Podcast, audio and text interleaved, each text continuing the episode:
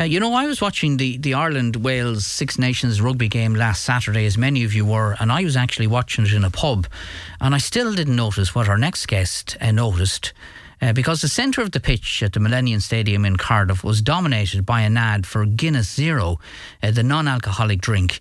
Uh, the ad was coloured into the grass on the pitch.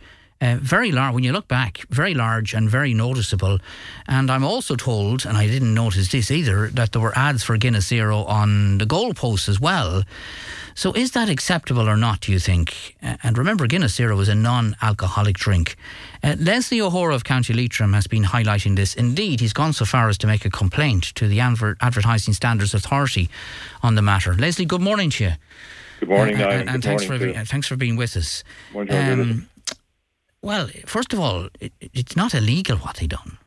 No, indeed. And I mean, can I say, what, I mean, I love rugby. I mean, I grew up in a rugby school and all that, you know, an awful lot of my mates, my, my children, uh, my grandchildren, you know, play rugby and, and soccer and other stuff, and, and they're doing quite well at it. And it's just, from my point of view, I just think it's appalling that the alcohol industry has actually inserted itself big time into sport, and particularly sports where young people are playing, like Guinness.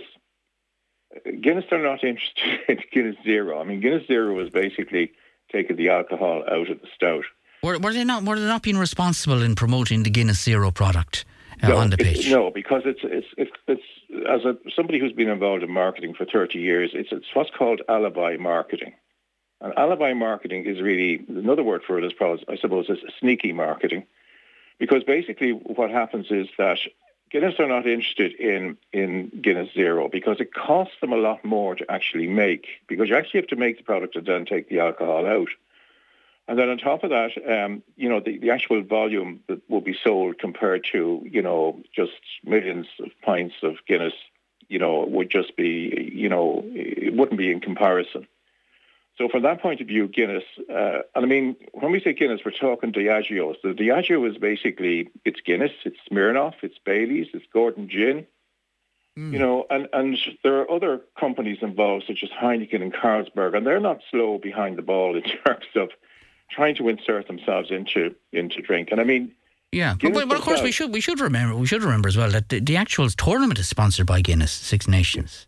Not only that, the, the actual tournament is, they actually give sixty-six million uh, euros worth uh, to the Six Nations, to the extent that they can now have Guinness Six Nations plastered all over the shop. And so, as you you rightly said, it's on the pitch. It's a huge, um, you know, logo on the pitch. It's on the goalposts. It's on the try lines. It's in, even in the coaches' uh, dugout behind them when they're, the shots go over. And it's estimated that basically... people, including young people, see the Guinness name, logo, everything that looks like Guinness. They see it every sixteen, sorry, every fifteen seconds yeah. uh, during the course of a match. I mean, that's at least four hundred times. And apparently, the last time we played Wales, it was uh, they saw it seven hundred fifty times. Okay, and and that's and that is the case, and nobody can argue with that. But it comes back to what, on what grounds have you objected? Have you submitted a complaint to the Advertising Standards Authority? What are they doing wrong? In, well, in, as I say, basically what they're doing is they're using a very very well established brand uh, because the lettering is the same, the colouring is the same, the the actual design of the logo is the same, to actually infiltrate themselves into. Uh, you know, our lives, um, whether we want it or not. And I just got some disturbing news yesterday, and I mean, every parent and grandparent should literally be aware of this, because otherwise they're playing Russian roulette with, with uh, their children and grandchildren. And that is that already thirteen-year-olds are placing Guinness and Diageo and other alcohol brands as number four in their minds. So when they're asked to recall, what do they remember? In terms of things they see, um, alcohol comes out number four. And that's for thirteen-year-olds. Mm. And I mean, you're in a situation where fifteen percent of addiction, and at the end of the day, that's really what we're on about, that fifteen percent of addictions in Ireland are basically from people who are between fifteen and twenty-four. Uh, so, you know, if a parent sends... or a grandparent sends a child out to socialise without sitting down and having a serious conversation about what is normal in terms of alcohol and other drugs. They're literally putting their child out on the basis of, you know, it's a Russian roulette to the extent that fifteen children out of every one hundred are going to end up in a really serious situation. Okay, but, but it has always been thus, uh, Leslie. I, I Only know, in I, Ireland. Well, Only in Ireland.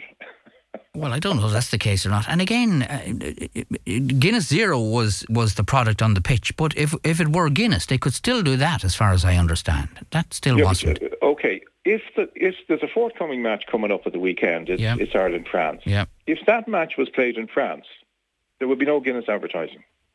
None. Mm. Niente. So, from that point of view, and because the, the French protect their children, and they have laws in place since um, since nineteen ninety to actually, you know, get alcohol out of sports, out of all sports, including rugby.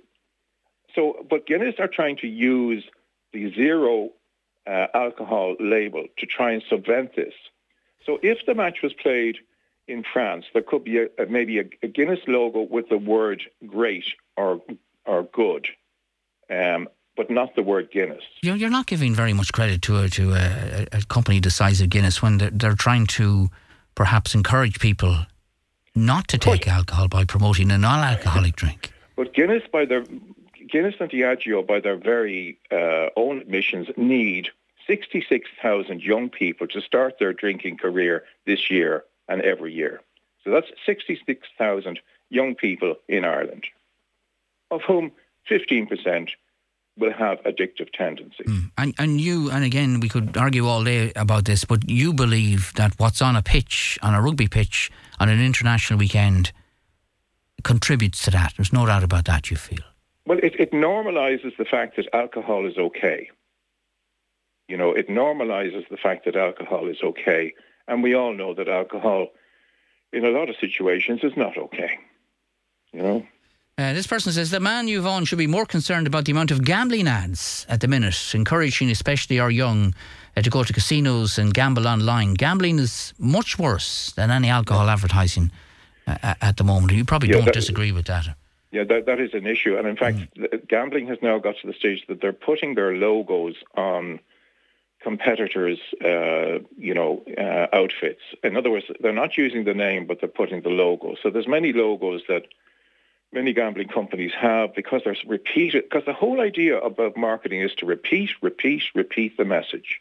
You know, mm. so whether it's gambling or whether it's alcohol or any other shady sort of situation, then you, you have a situation where they will use subliminal marketing. They will use um, this word called alibi marketing. And yeah. they will do anything to actually insert themselves into our minds.